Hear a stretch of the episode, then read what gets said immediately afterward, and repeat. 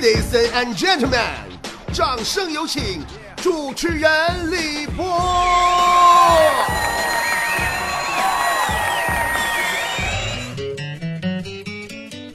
我跟大家说个小秘密，嗯，说之前呢，大家必须保证不要对其他人讲，嗯，帮我想，现在听我节目的肯定都是我的忠实听众嘛，所以我非常郑重的告诉大家伙儿，我昨天吧，啊，我上医院了，我估计大家伙一定猜到了，我接下来肯定会讲我在医院的遭遇。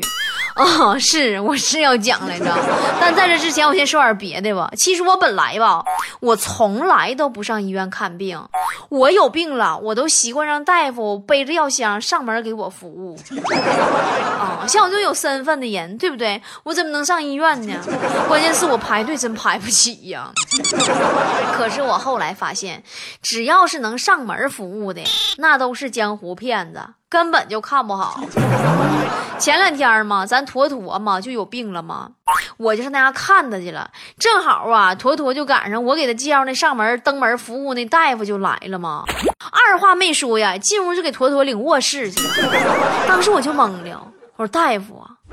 男女授受不亲，你是个女大夫，你怎么能跟坨坨在一个屋呢？坨坨那个汉子不是，你是个男大夫啊，你怎么能跟坨坨在一个屋里呢？万一出事怎么整啊？万一是个色狼怎么办？万一是个骗子怎么办？万一是个屠夫怎么办？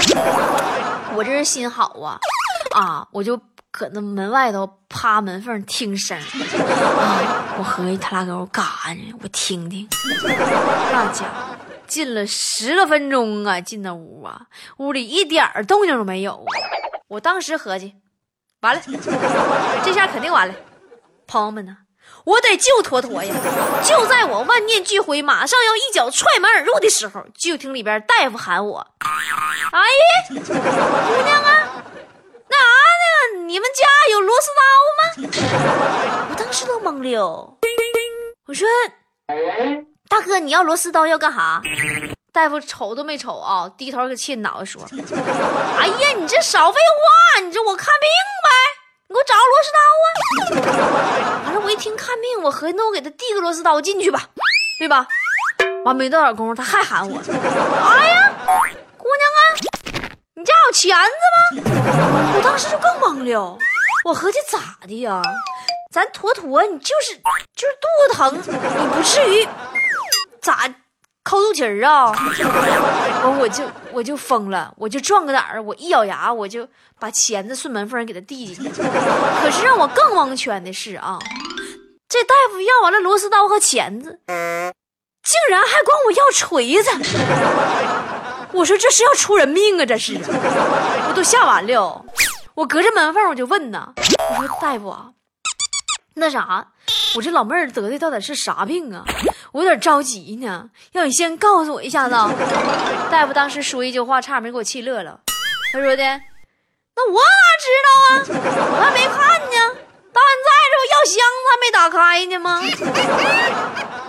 啊，所以说朋友们，上门服务啊，不可信呐。上杆子不是买卖便宜没好货呀。所以说，昨天我有病。我就再也不用上门服务了，我就直接上医院了吗？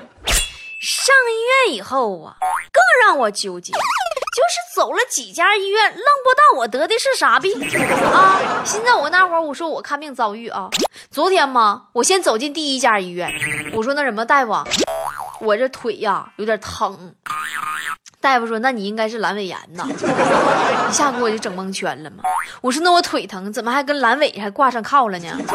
完了，大夫接跟我说：“说说妹儿啊，你这阑尾炎挺重啊，你得手术切除吧，五千八啊，不打麻药六千。”我都，我我当时我非常真诚的望着大夫说：“说我那打麻药多少钱呢？”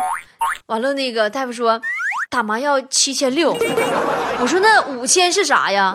他说五千是挂号费。我说大夫实在不好意思，我那阑尾吧，我上次腿疼的时候已经切完了。于是接下来，我迎着大夫那失望而又失落的眼神，离开了那家医院，走进了第二家医院。第二家医院呐，那人那可是一家正规医院呢啊。第二家医院的大夫为了我做了长时间的全面全身的检查，但很遗憾的是，仍未能查出我患的是什么病。我觉着我就没啥大不了的，没啥大碍，肯定没啥病。我就跟大夫说：“我说大夫，你看我说我没啥病。”但是大夫却意味深长的这么跟我说：“说这样吧，姑娘啊，你回家呀，洗个热水澡，然后呢，在室外呀，光不出溜走俩点儿，千万别穿衣服啊，千万千万别穿衣服。”我说啊，那就这么的就能治好我的病吗？大夫说不是，不能。不过呢，就这样啊，你就能患上重感冒，然后加重在肺炎。而我们医院呢，对肺炎这种病啊，从诊断到治疗都是最拿手的，你就放心吧。我去了，当时我最大的反应就是，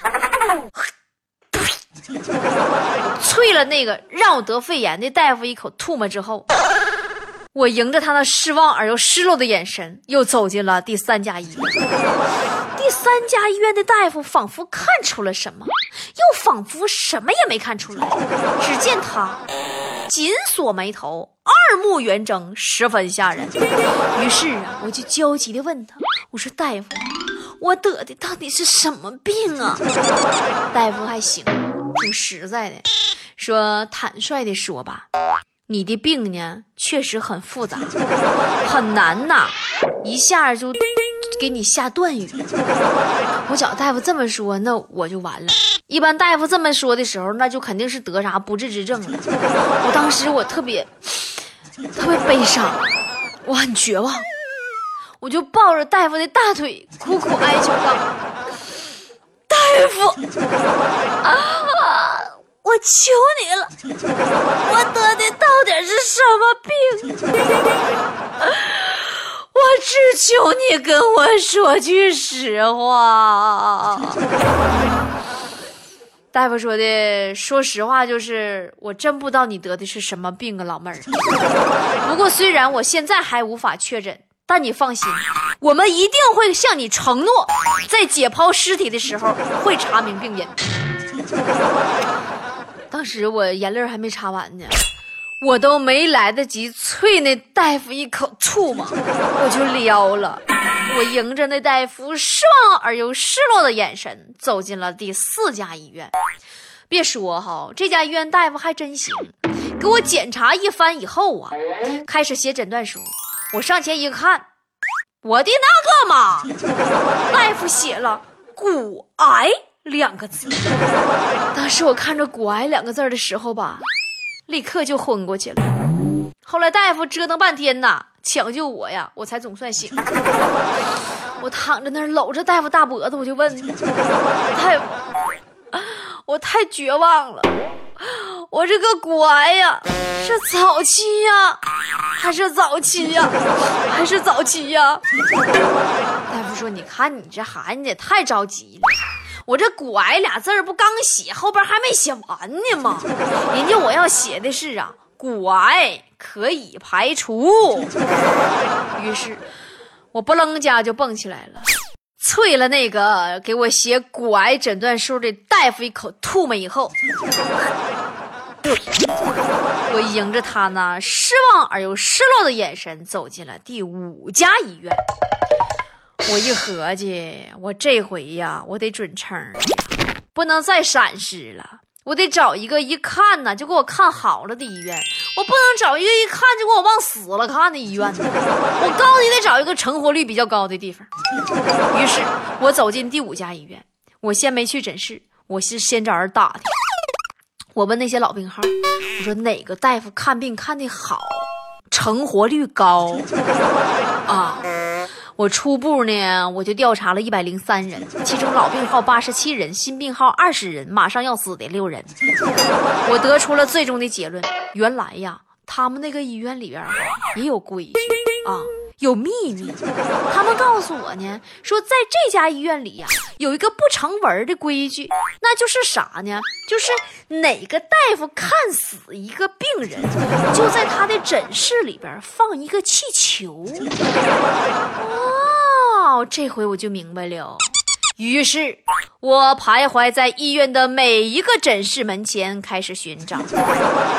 有个大夫的诊室里放了二十个气球，另一个放了三十个气球。最后，我找到了一间只放十个气球的诊室。